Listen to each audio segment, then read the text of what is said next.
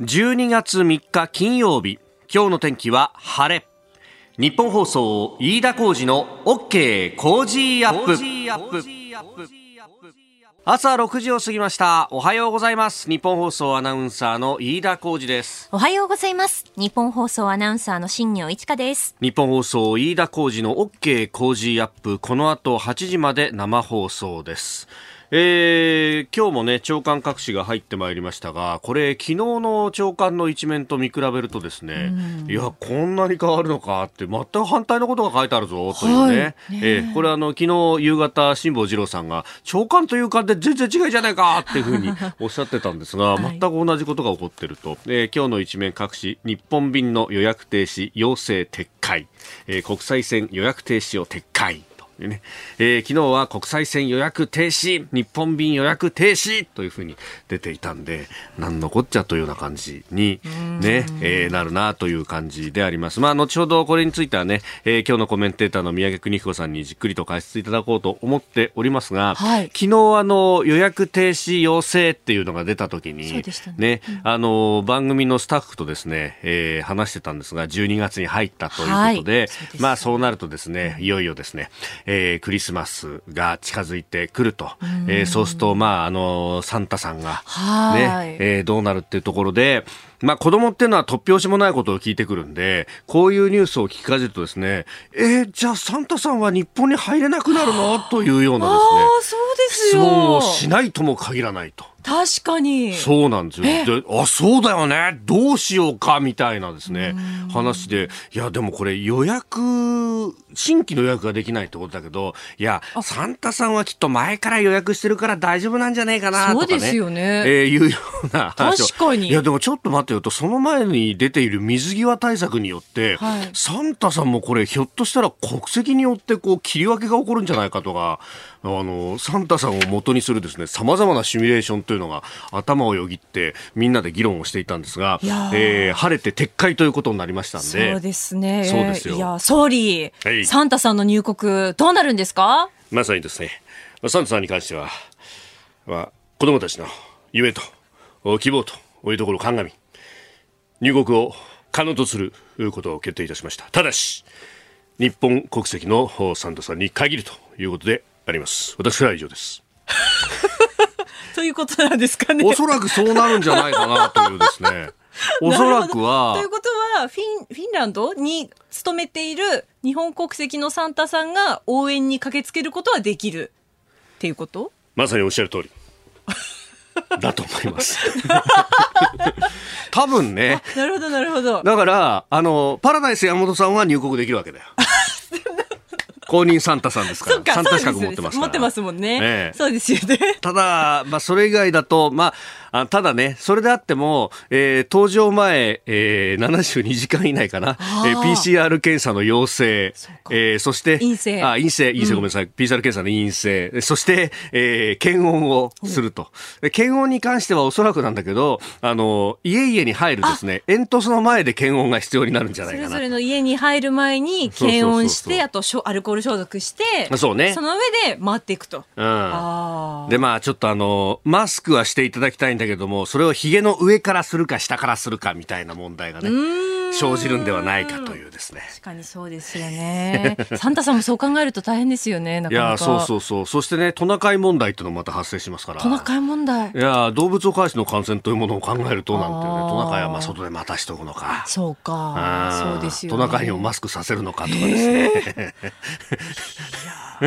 なんだかどんどん夢がなくなる話になってるいやでも私振り返ると自分が子供の頃に、そのサンタさんいろんな家もあって大変だろうなと思ってツリーの下に、うん、あの麦茶を入れて、で、あの、ありがとうございますってメッセージ書いて、ツリーの下に置いておいたんですよ。マジか。はい。いや、ちょっと、なんか、あの、エアコンの整備に来た工事業者さんにどうぞって言って出すみたいな。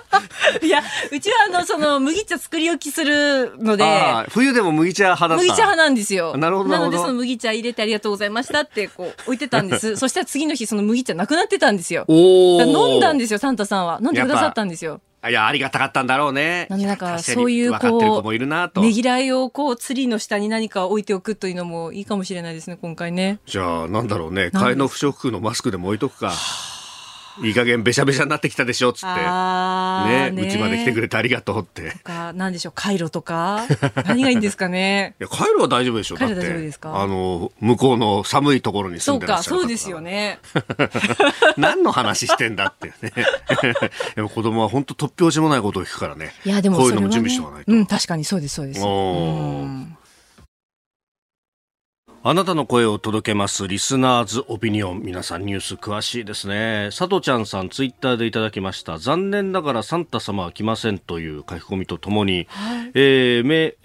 ニュースのですね、えー、リツイートをしてくれているんですが、ええ、共同通信が12月1日の夜に報じておりました公認サンタ来日見送りコロナ影響2年連続、えー、フィンランドの財団が公認したサンタクロースの来日が新型コロナの影響で見送られることが1日フィンランド航空への取材で分かった。えーえーフィンランド航空が、フィンエアがですね、えー、クリスマスシーズンに合わせて日本に毎年招待をしていたという。そうだったんですね。まさにこれはですね、えー、まあ、フィンランド国籍のサンタさんは来日ができないということで、えー、ありまして、はい、日本国籍のサンタさん、あるいは、こう、日本のですね、えー、きちっとこう、支部で、うん、日本国内で活動している人に関しては全く問題がないとい。うことですので、はいえ大丈夫です。みんなの家に来ますよ。そうだよ。麦茶用意しましょう。いや、麦茶じゃなくてもいいだろ、それ。えー、ということで、え情報ありがとうございます。ありがとうございます。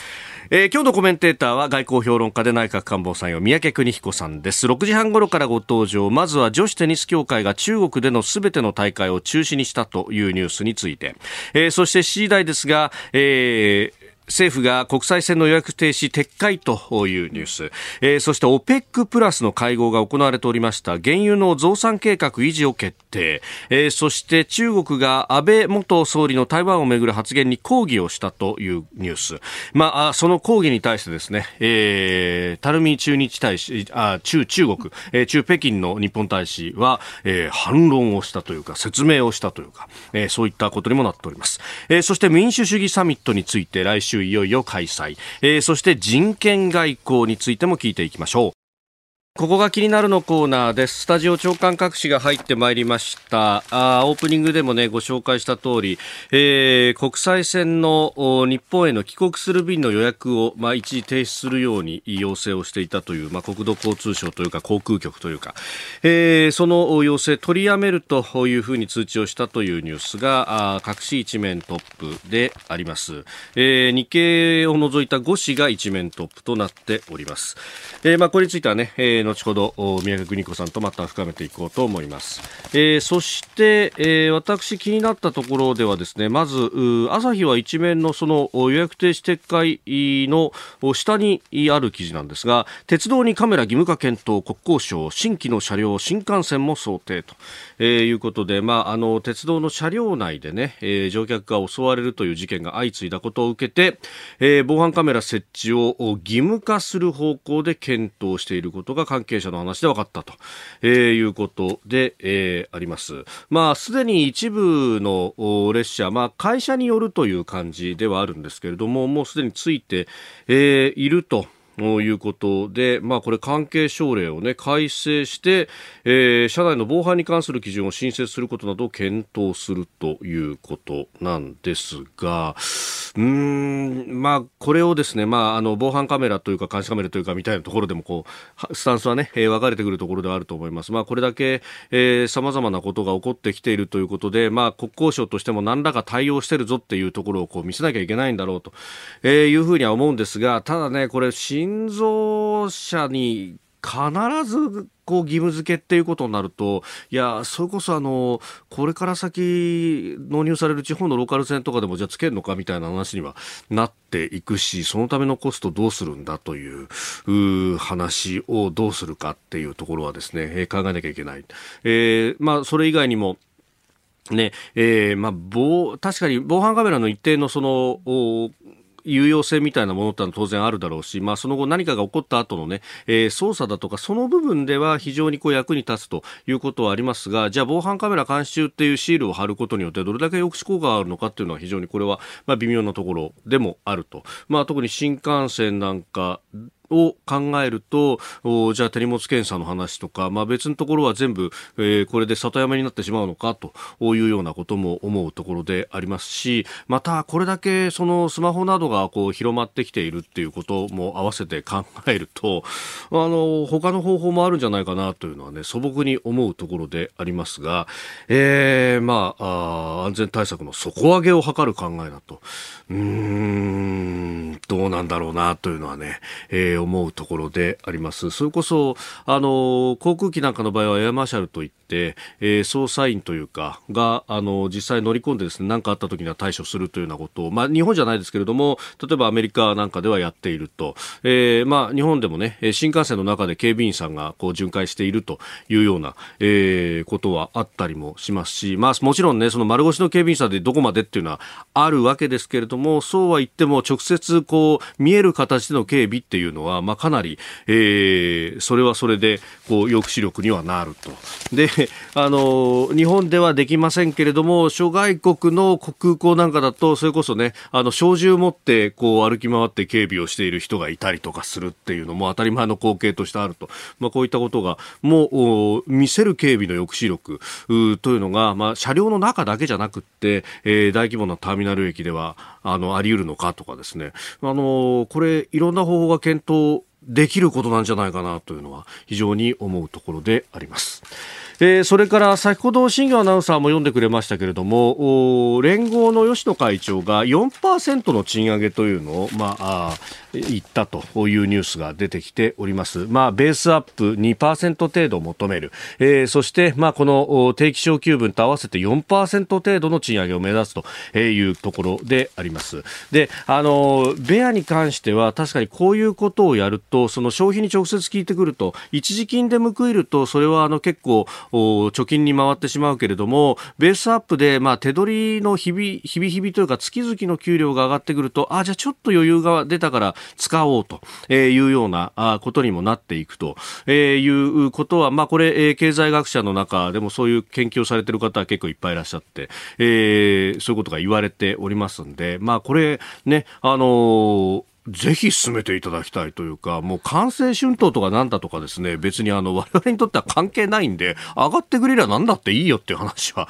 ええー、あるんですけれども、まあ、他方ですね、結構あの、経営側に気を使って、えー、今まで定期昇給だとか、ベースアップだとかっていうのを一切こうやってこなかったというか、要求もしてこなかったっていうような、えー、その歴史の部分っていうのは、あの、きちんと総括をしていただきたいよなと。まあ、それによってですね、えー、まあ、ベースアップをね、ガンガンやって、えー、やり終わった後の世代の人たちはいいですけれども、若い人たちが相対的にこれ幸せ食っただろうがと、で、その若い人たちがもはや若くもなくなってるだろうと、まあ、そして、えー、非正規労働者等々の話っていうのを、まあ、連合というか労働組合というか、どこまで今まで包摂できてきたのかというようなところもですね、えー、合わせて考えなければいけないんだろうなと、ふと思いました。ここが気になるでした。この時間からコメンテーターの方々ご登場いただきます。えー、今朝は外交評論家内閣官房参与三宅邦彦さんです。おはようございます。おはようございます。よろしくお願いします。さああ、今日この時間は昨日速報が入ってきました、はい、女子テニス協会が中国でのすべての大会を中止するというニュースについてであります。はい、まあこれは、なるほどねという感じですよね。まあ、二つ理由があると思うんですけども、はい、一つはおそらく、まあ、直接面識はないですけども、ええサイモンさん、はい。えー、CEO, CEO ですね、はい、おそらく人権意識の非常に強い人なんでしょうね、まあ、あのアメリカにもいろんな、うん、あの企業経営者も含めてね、はい。えー、共和党系の人もいれば民主党系の人もいる、この人は民主党かどうか知らないけれども、うん、おそらく人権意識は非常に強いんだと思いますね、ですからこの問題について非常に、えー、なんていうかな、強く懸念をしたんだろうと思います、まずそれがあるんですよね。はい、ただもう一つはね、おそらくね、ビジネスの問題だと思いますね。あのこれ IOC とどこが違うかというと、はい、IOC は中国でものすごく大きないろんなあの活動をするわけで、ね、そこには大きなビジネスもあるわけですよね。はい、あの、えー、女子女子テニス協会がですねどのくらいビジネスを持ってるか知らないけれども、えー、おそらくそんなに大したことないんだろうと思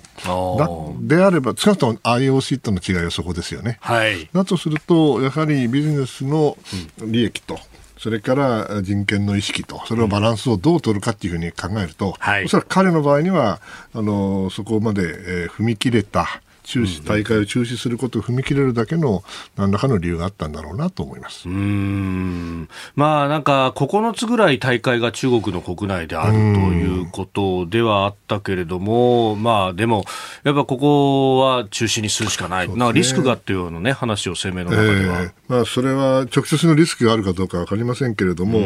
やはり今のアメリカの国内での中国に対するイメージ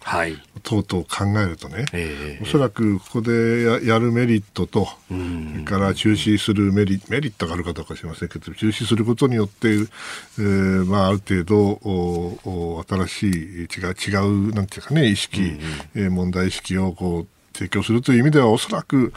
中止の方を選んだんだろうと思いますけどね。うん。まあ、これはあの各、これから似たようなことがね、これからも起きると思いますけども、まあ、典型例が、ね、あの IOC の会長さんがまたあれでしょ、はい、2度目の、えー、テレビ会談やったっていうんでしょ、やったんだったらしゃしゃべった内容全部出せよと、ね、そしたら分かりますから、どういうふうに感じで言ってるかね、はい、それを出さないってことを見ると、はい、ああ、どうもあの人権意識よりもね、ビジネスの方が大きいやなと思思わざるを得ないよね。ですからその意味ではあのおそらく各組織によって対応は異なるかもしれないけど、全体の流れとしては中国に厳しくなっているとは思います。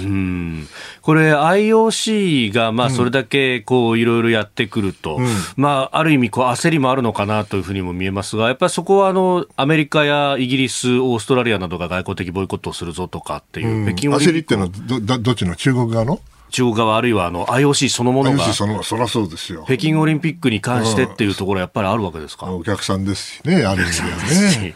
ですから、うん、その意味ではあの IOC の発想は、はい、まああの WTA でしたっけ？うん、そうですね。はい。女子選手とは若干違うかなと思いますけどね。北京冬季オリンピックはどうなっていきそうですまあ、粛々とやると思いますよ。中国側としては。えー、中国はだってメンツがかかってますからね。うん、まあ、日本でもある意味ではメンツがかかってた部分があるけれども、はい、まあ、日本の場合にはそのコロナの問題だったけど、今回の場合にはコロナプラス、えーこの人権というふうになってくるんで、はい、彼らとしては確かに焦りはあるかもしれません。からもう一つ大事なことは、はい、その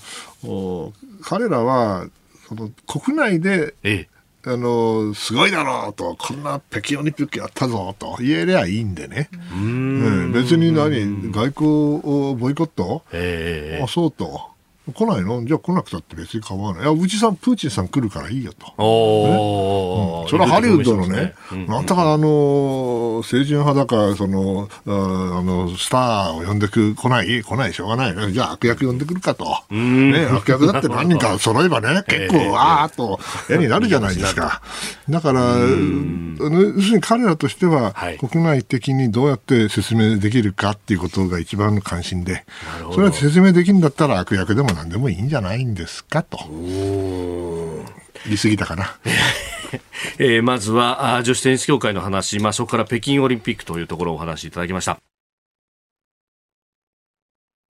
今朝のコメンテーターは外交評論家内閣官房参与三宅邦彦さんです。引き続きよろしくお願いします。えー、この後7時頭ですが、えー、今日のね新聞の各種一面にもなってますがあ日本への帰国便に関しての予約停止要請を撤回というニュースを取り上げますが、海外から聞いてらっしゃる方から結構メールをいただきます、はい、えー、こちらペンネーム寿司さん。オーストラリアから聞いてますという、うん、ゴールドコーストにいらっしゃる方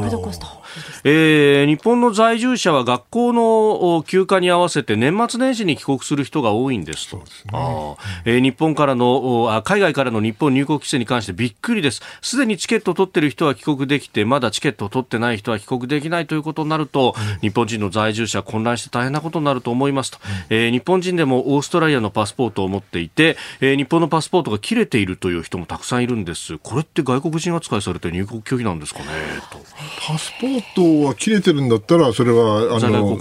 臨時の出してもらえばいいんじゃないですか？うん、おそらくそうですよね。そういうことになりますよね。まあ、あの、そうなると、シドニーだとか、あるいはキャメラに行かないとってことですか？くさいですよね。いや、もう大混乱になってると思いますよ。うちの妹もね、ニューヨークから来る帰ってくるんだけど、もう本当にどうなるんだっていう感じ。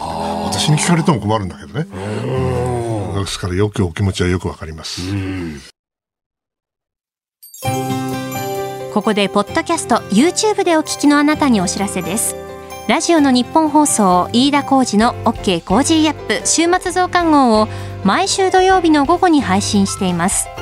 1週間のニュースの振り返りそしてこれからのニュースの予定さらに今週の株式市場のまとめと来週の見通しについて伝えています。後半には Cozy Up コメンテーターがゲストと対談するコーナー。今月はジャーナリストの有本香さん。日本の歴史や文化を研究されている白駒ひとみさん登場です。今週のテーマは歴史を学ぶことの大切さです。週末もぜひチェックしてください。最初のニュースはこちらです。政府が国際線の予約停止を撤回。政府は昨日新型コロナウイルスの新たな変異株オミクロン株への水際強化策に関して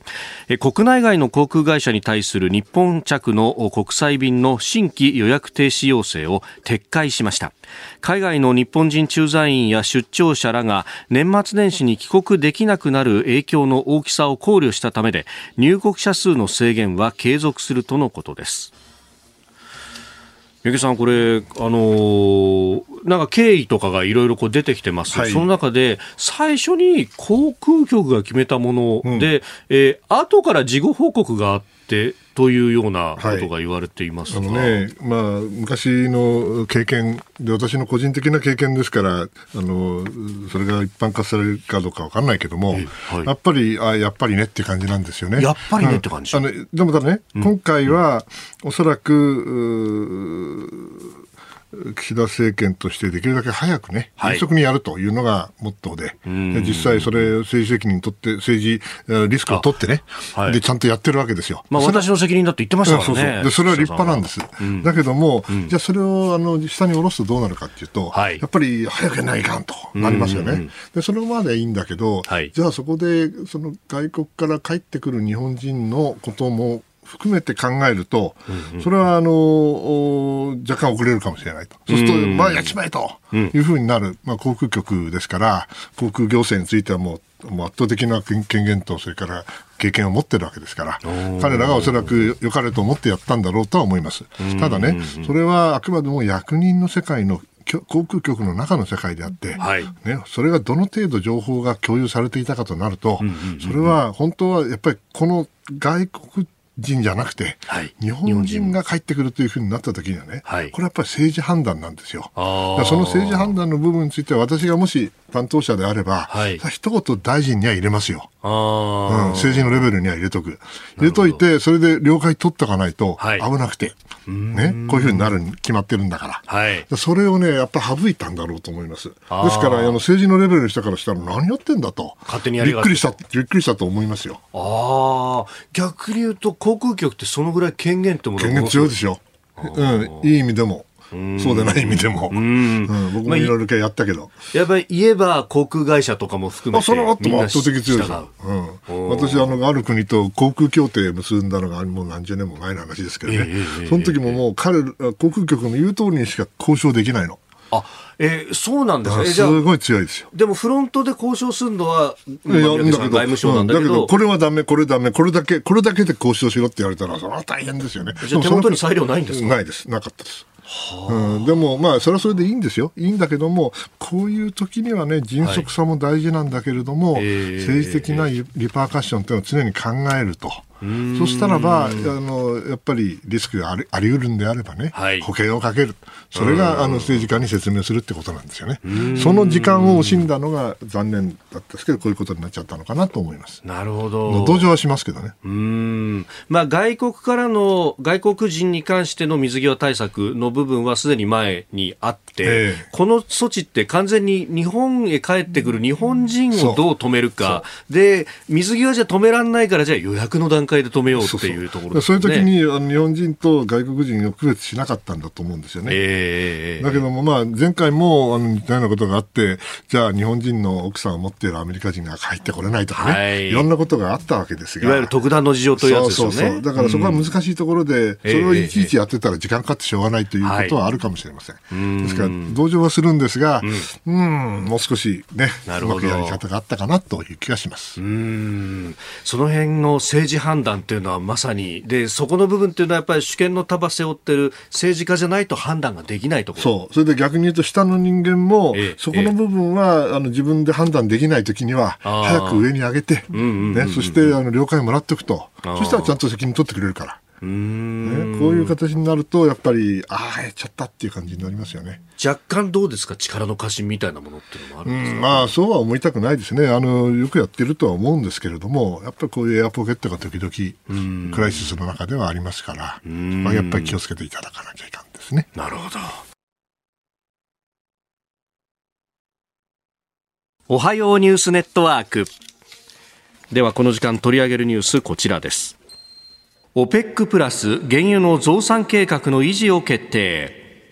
OPEC 石油輸出国機構とロシアなど非加盟国の産油国で作る OPEC プラスは2日、現在の原油増産計画を来年1月も維持すると発表しました。新型コロナウイルスの新たな変異株、オミクロン株の感染拡大による世界経済の減速懸念から原油価格は下落傾向にありますが、当面影響を見極める必要があると判断した模様です。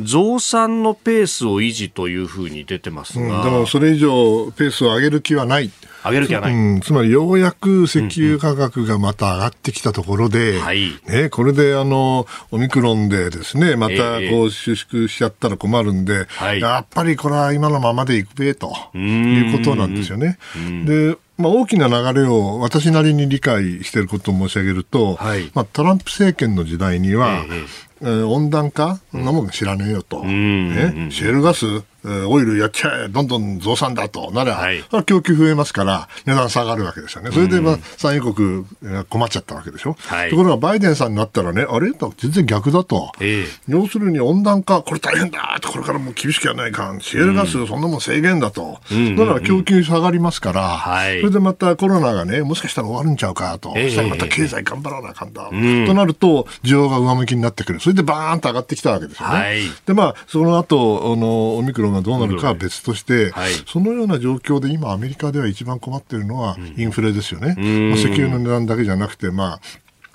このサプライチェーンの問題もあるし、はい、それから労働力不足で、えー、賃金も上がってますし、これなんとかしないとね、バイデンさんは次の中間選挙は危ないわけですよ。はい、必死なんだけども、それでまあ、オペックにまあ、いろいろね、頼んで、頼んでも異業と聞いてくれないわけですよ。今申し上げた通りね。えー、あら、値段上がってる時になんでそれなのかんないと。お前、下がった時に全然助けてくれなかったじゃねえかと。そうですよね。怒りますよね。先物マイナスなんていう値段になったりしまだったらね、で、まあ、バイデンさんは、じゃあね、やっぱりあの、原油のね、備蓄をね、これを少しやるやるったってさ数日分やったところで、うん、おそらくあのマーケットにはほとんど大きな効果はない。だからメッセージにはなると。メ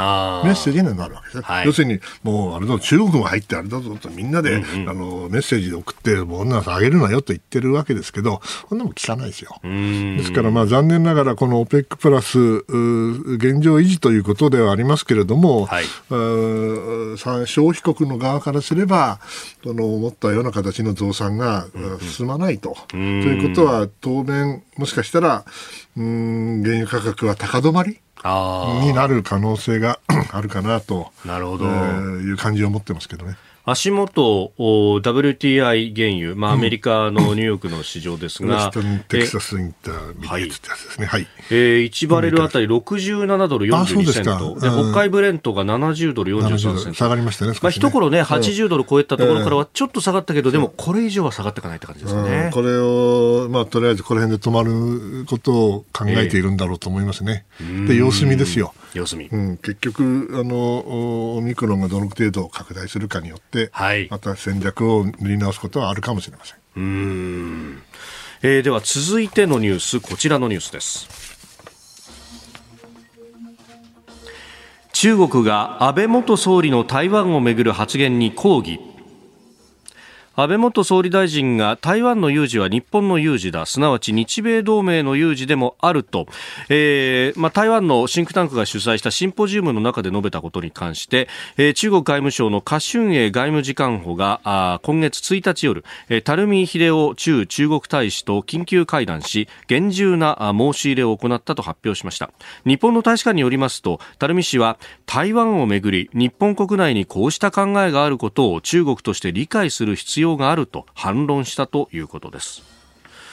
まあ、このカーシュエン氏は極端に誤った言論で中国国中国内政に乱暴に干渉し台湾独立勢力を強硬に後押ししたというふうに。何を言うてんねんと。何を言うてんねんと。何を言ってんだと、うん、何が悪いんだと。何が悪いあの垂水さんの言う通りでね、はい、こういう考え方の当たり前で中国として理解しなきゃいかんのですよ。これね、実はあのジャパンタイムスにね、えーはい、このことをたまたまあの書いたんですよね。そしたらね、えー、今朝あのアメリカからメールが来ましてね、はい、およく言ったと。知ってるかお前、あのアメリカじゃな、あの安倍さんの発言は、うんうん日本はこれから中国と大戦争やっていって大騒ぎになってると。そう、うん、そういう伝え方してるんですか？そういうふうに一部ではね、まあおそらく中国のプロパガンダが入ってるんだろうと思うんですけども、えー、で、あんまりあの、あんまり良くないぞって言われたけど、私が書いたのは、はいうん、いや、あのね、まず別に中華民国とかね、独立とか言ってるわけじゃないと。はい、ね、そして、もし中国が万が一ですよ、うん、台湾にあの兵を送るってことになりゃ、うん、もし完全に制圧しようと思ったら、そりゃ、与那国島110キロしか離れてないんだし、台湾とね、ね。はい、必ず日本に影響が及ぶ、うん、そして米軍に対しても攻撃するかもしれないとなれば、当然安保条約5条の世界になるわけですよ。はい、何の何の新しいことはないわけで、ね、それを何を言うてるんですかと。うん、僕はあの心臓アレズノーナンセンスメッセージ、うん、ね、ナンセンスじゃない真面目なメッセージだと。北京に対すると書いたんだけど、はい、まあ、あの、珍しい口の悪い人が褒めてくれましたよ、アメリカ人がね。だけど、それは、僕が言いたいのは、はい、その、こういう形で、えー、情報戦やってるわけですよね。これもあの一つのあの情報戦で、えー、中国がもし本当に台湾に対して何かしようと思うんだったら、うん、そんなことしたらこういうことになるかもしれないんだということを伝えて、うん。はい、それであの抑止をするわけですよ。それをあの安倍さんやってるわけですよね。あのそういう意味ではあのよくぞ反論しましたと。大使もね。大使も、ね、これでいいと思いますけどね。うん。まあある意味客観的なこう事実を並べてて、こうなってるんだから当然こうなるよねっていうのを話した可能性があるっていうことを伝えてるだけですから、別に目新しいことではないんで、戦争なんか始まるわけはないんですよね。始めるとしては中国側から始めるでしょう。あまあ、この、ね、スピーチの中ではそういったこう軍事的な、まあ、ある意味の冒険主義的なことをすると経済の方に影響が出るよという話をそれは自殺行為になりますよと、えー、それその通りじゃないですか、うん、だってそれで経済制裁食らったら中国の経済終わりますよ、それでもやるんですかと、それは何がいけないのかよくわからないですね。うんまああのねえー、じゃあその台湾独立云々とかいうこともいろいろこう中国側は言ってきますけれども今の蔡英文政権だって独立は言ってないんですよ、ね、言ってないですよ現状以上言っている。ですからその意味で私が書いたのは、はい、この安倍さんの発言というのも、ええ、その日中共同声明の枠から全然離れてないですよ。1972年。えー、72年のね。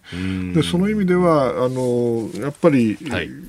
効果的な一手だったんでしょうな。ですから、うん、中国からすれば、はい、あの非常に嫌なところをついてきて、えー、ね、そしてあの北京オリンピックもあるし、はい、苛立ってるなという感じはしますね。でも、この72年のラインから一歩もはみ出していないという、あのスピーチっていうのは、うん、そういう意味では相当練り上げられたものがだと思いますね、まあ、安倍さんの持論だと思いますけれども、えー、あの私もそこは理解しているつもりですが、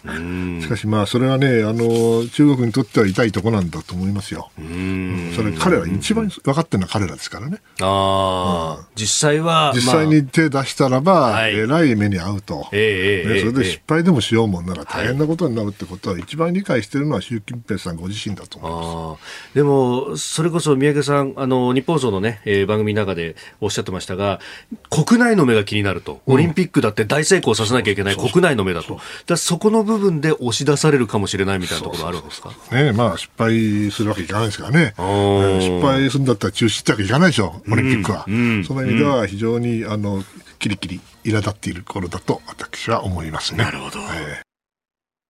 7時28分です。今朝のコメンテーターは外交評論家、内閣官房参与、三宅邦彦さんです。引き続きよろしくお願いします。続いて、教えてニュースキーワードです。民主主義サミット。アメリカのバイデン大統領は今月9日と10日の2日間民主主義国の首脳などが参加する民主主義サミットをオンライン形式で初めて開催する予定です。日本やヨーロッパ各国などおよそ110の国と地域が招待されていますがアメリカが専制主義国家と位置づける中国やロシアは含まれておりません。この民主主義サミット開催についてロシア外務省は1日声明を発表し民主主義の道しるべにはなれないしなるべきではないと批判しております。えー、これあの、シンガポールとかも入っていないという、シンガポールはちょっと違いますからね、トルコも確か入ってないんじゃないかな。トルコも入ってない。うん、まあ、でもね、ロシアにね、はい、民主主義の道しるべにはなれない、そんなことお前に言われたくねえよと。ちょっと待ってよと。ちょっと待ってよと。言うんだったらもう少しね、と言いたいとこですね。まあ、中国が入らないのはしょうがないにしてもね。はい。まあ、まあ、いかがなもんですかね。まあ、要するにアメリカにとっては、あの人たちは非常に単純な人たちが多いから、全部が全部そうだとは言わないけど、大体世の中は、 good guys と、 bad guys しかいないわけですよ。なるほど。で、 good guys は民主主義の110カ国ね。ねで、 bad guys が、ちなみに110カ国の国と地域の中の地域ってこれ、台湾が入ってますからね。なるほど。うん。だ誰が good で誰が bad かって、はい、これほど分かりやすい人たちいないよね。なるほど。うん、でも世の中そんな単純じゃないからね。えー、えー、ちょっと待ってよと。うんうんうんうん。だってロシアだって一応民主主義っていうか、民主主義かどうか知らないけど、選挙はやってんだから。はい。ね。敵レースとはいえですよ。ね。それから、シンガポールだってちゃんと自由はありますよ。うん。政権を批判する以外のことはね。以外のことは。そうそうはい。ですから、その意味ではね、なかなか線は引きにくいんだけれども、えー、まあ、えー、あアメリカらしいなと。あうん、これでその何か効果的なことがあるかと言われればそうではないけど、おそらくね、まあ、あの、バイデンさんの心情、それからバイデンさんの周辺にいる、はい、まあ、リベラルな人たちもも含めてね、うん、やはり、あの、今は、あの、民主主義陣営対、はい、そうでない陣営との対立構図をこう考えてるわけでしょ？ですからそれに合わせたまあ政治のショーになるんだろうとは思いますけどね。政治のショー、ね、かといって全部集めるわけにいかないからオンラインでやるんでしょ、これ。ええー、そのようですね。うん、ですからまあ、あ、またやってんなっていう感じでしょうね、周りの国からすればね。なるほど。うん、だからこれで、あの、まあ、対中国ということを考えると、ASEAN 各国だって重要だし、そういう意味では、こう、いろんな集まり、組み合わせをこう重ね合わせるみたいなことになってるわけですそうですよね。まあ、それはあの濃淡がありますからね、みんなね。だけど中国からすればね、おそらく痛くも痒くもないと思うんだよね。痛くも痒くもない。うん、だって自分たちの、あれもアメリカなんて大した民主主義じゃねえだろうと、問題いっぱいあるじゃないかと、俺たちなんかちゃんと国家運営やってるじゃないかと、最終的には人々にとってどっちがいいか、よく考えろと、中国のやり方の方がいいぞと。しかも途上国いっぱい中国と同じことやってるじゃないかと。ね、アメリカだけが民主主義なんて偉そうなこと言うんじゃねえと、こう言うだろうと思いますよ。本当かどうか知らないけどね。外れた国々をこう巻き込んで、俺たちは俺たちでやろうぜみたいなことになったりしませんかね？いやまあだけど、それもなんでね、なんかプロレスの悪役だけが集まってっていう感じになるから、それはどうですかね。まあでも、あの、それに似たようなことは、あの、実は上海協力機構とかね。ああ、なるほど、なかなかあの変わった人たちがみんな集まるリーグがありますよ。えー、まあ、えー、どっちもどっちやなと。うん。まあ、日本はね、これはあの、はい、あの当然民主主義の国ですし、えー、それに参加して、えー、それであの粛々とやあのその一員でいればいいわけで、まあね、あのこういうおお祭りとは言いませんけれども、はい、プロパガンダにはちゃんと参加はするけれども、うん、まあ、それとは別のね、えー、日本の利益を守るために、まあ、民主主義をうまく使うということだと思いますけどね。あうん、日本も独自のその、まあ、国益であるとかっていうのも当然あるしと、まあ、その関連で後ほどお話しすると思うけど人権外交もね含めてねそういう民主主義。あの、まあ、一昔前は民主主義のことでいろいろその日本が、はい普遍的価値を守ると言いながらも、うん、なかなかその民主主義を前面に出した外交っていうのはしてこなかったわけですから、はい、まあ、あのある意味ではあの少し日本の外交にも幅ができていいじゃないかなと思いますけどね。うんただ、そんな簡単じゃないですよね。簡単じゃない。うん、うんその辺はテクニックとか使いようの部分もあるし。というか、その全てが、あの、えー、綺麗に割り切れるわけじゃないですからね、人権だって。えー、民主主義サミット、今日のキーワードでした。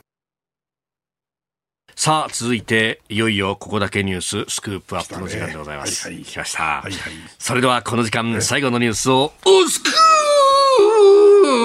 プアップ今日は日本文化にリスペクト。はいはいはい。そんな脱力しないでください。では参ります。人権外交。外務省は新疆ウイグル自治区や香港などでの国際的な人権問題に積極的に対応するため専任の担当官を新たに設ける方針を固めました。アメリカのバイデン大統領も来週9日から民主主義サミットを初開催するなど、まあ、人権問題力を入れております、えー、この時間三宅さんと人権外交というテーマについて考えてまいります。ということで、あの、各週で木曜日産経新聞のオピニオン欄に、はい、ワールドウォッチというね、えー、これはもお書きになってらっしゃいます。その中でこの人権外交を考える、はい演習を演習、えー、制作シミュレーションなんですけどね、はい、もうね、36回やってんですよ。あ、そうなんですね。えー、10年ぐらい前からね。このキャノングローバルの中で。それで、今回はまあ、こちらにも出させていただいているあの神保健教授、経大のね、慶応大学の。慶応大学の。彼が仕切ってやってたんですけども、はいまあ、いつも大体どういうふうにやるかというと、うんうん、ある架空の国際情勢を考えて、はい、設定して、それでアメリカチーム、日本チーム、中国チーム、今回はオーストラリア、それから ASEAN かな。で、あの、実際にウイグルの問題をね、はい、架空、架空ですよ、あくまでも。うん、やったんですよ。で、まあ、どういう政策があり得るかっていうのを常に、まあ、研究する意味では、意味があるんだけども、はい、まあ、それが、結果がどうだからといってそういうことが起きるということではないんですが、まあ、たまたま今回やった結果はね、はい、あの簡単に言うとウイグルをめぐってアメリカの態度が硬化して、はい、アメリカ国内法を作ってそして関係国を巻き込んで、はい、それで制裁だというふうになってくると。それに対して中国はどう強い反発をして巻き返しを図ると、はい、でその中であの日本はですね、えー、板挟みになっちゃうと。うん。それであの中国はもう完全にそのチーム中国じゃないですよ。中国チーム。ね、はい、あでもチームですけれども、えー、徹底的に日米の間にくさびを打とうとする。そしてその時に日本のビジネス、はい、経済界にガーンと圧力かけるわけですよ。そうするとね、うーって言ってね、なかなかね、その人権、ね、自由民主、大事だ法の支配なんて言ってんだけど、はい、なかなかね、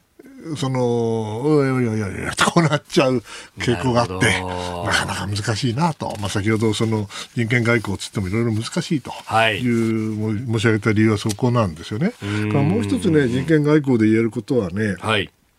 これあの、もう一つの確固としたその基準があって、それに合わないのは全部アウトわけじゃなくて、うん、やっぱり相手を見てね、はい、で使い分けてるわけですよ。ですから人権外交自体がその目的なんではなくて、うん、外交のために目的を達成するための人権外交って一つの手段であり、いい意味ではね、はい、悪い意味で言えば、まあ、その、あの、要するに仕掛けですよ。仕掛け。うん、ですから、そこはね、あの、うまく、使い分けないと、ね、それはあの何でもかんでも人権したらそれはみんな問題抱えてるそれはないわけないわけですよ、アメリカだってもちろん問題があるわけですから、えー、そこの使い分けがまあ難しいので、まあ、日本はこれから本格的に人権外交をやっていくというのはいいんですけど、これやっぱりいろいろ積み重ねをしてね、はい、自分たちなりのやり方を作っていかないと、後で整合性を問われることにもなりかねませんから、よくあの、まあ、でも担当官をつけて、はい、そして補佐官もいるわけですからからそうですねようやくあの日本も人権外交については、はい、国際レベルのことをやるようになったのかなと、まあ、喜んでるんですけどね。うん。まあ、こういうものをこう、錦の御旗のようにこう、立てていくっていうのは、うん、まあ、効果的でもあるけれども、諸刃の刃になる可能性もあるとまあ時々ね。だけども、どう、それはよく考えてみれば、はい、あの、人権も含めてね、自由、民主、法の支配、人権、人道、はい、この普遍的な価値というものを掲げた方が、これが国際社会の主流でなきゃいけないし、そうであるべきでそうなんですよ。でその意味では日本は、そこは、あの、国際社会の一丁目一番地に常にいなきゃいけないんで、はい、その意味では、これはもう、あの、と避けて通ることはできないだろうう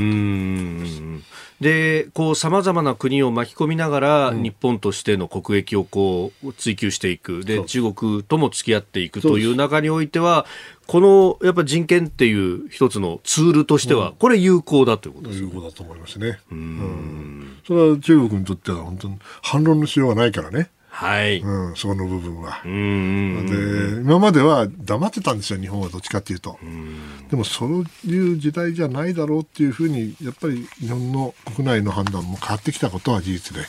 そのことを中国はよく理解しなきゃいけないですよね。やっぱ香港だ、はい、ウイグルだ、えー、チベットだというふうになればね、それは黙黙っているわけにはいかないですよ。その部分、どれだけその国際社会が厳しくなるか、日本が、日本ですらこういうことを言わざるを得なくなってきたことのね、はい、重大さというものを、やっぱ中国は理解してもらわないといけないと思いますね。ああ、ある意味日本をそこまで追い込んできたんだぞまあ追い込んできたというか、日本が、あの、その意味では、それだけなんていうんですかね、あの危機感を持っている、うん、懸念を持っているということだと思いますね。で、まあ、あの結構そうやってこう各国の目みたいなものっていうのはどうですか、中国という国は気にするもんなんですか？僕はすごく気にしてると思いますね。うん、もちろん、外には見せないですよ、うん、外に見せないけれども、はい、やっぱり彼らの彼ら自身の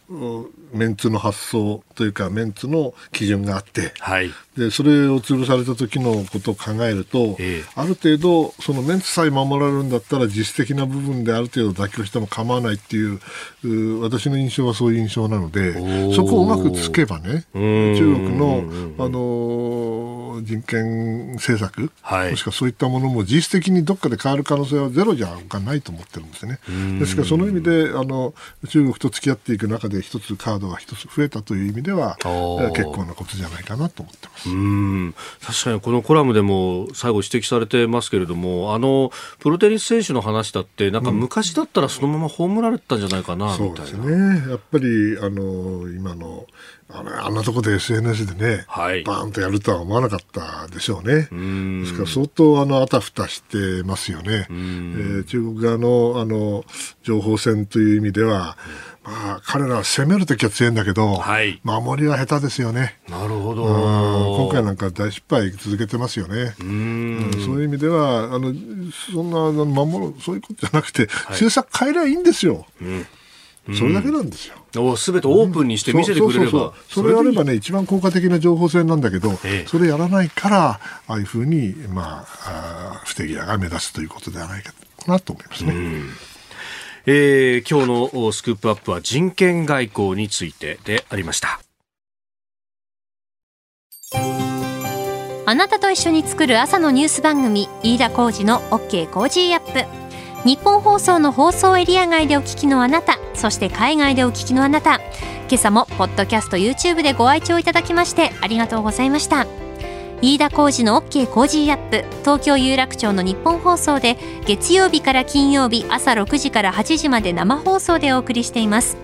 番組ホームページでは登場いただくコメンテーターのラインナップや放送内容の原稿化された記事など情報盛りだくさんです。また公式ツイッターでは平日は毎日最新情報を配信中。ぜひこちらもチェックしてください。そしてもう一つ飯田浩二アナウンサーの「夕刊富士」で毎週火曜日に連載中の飯田浩二の「そこまで言うか」こちらもぜひご覧になってみてください。12月は忙しい季節。ぜひニュースチェックは AM、FM、ラジコはもちろん日本放送のポッドキャスト YouTube でチェックしてください。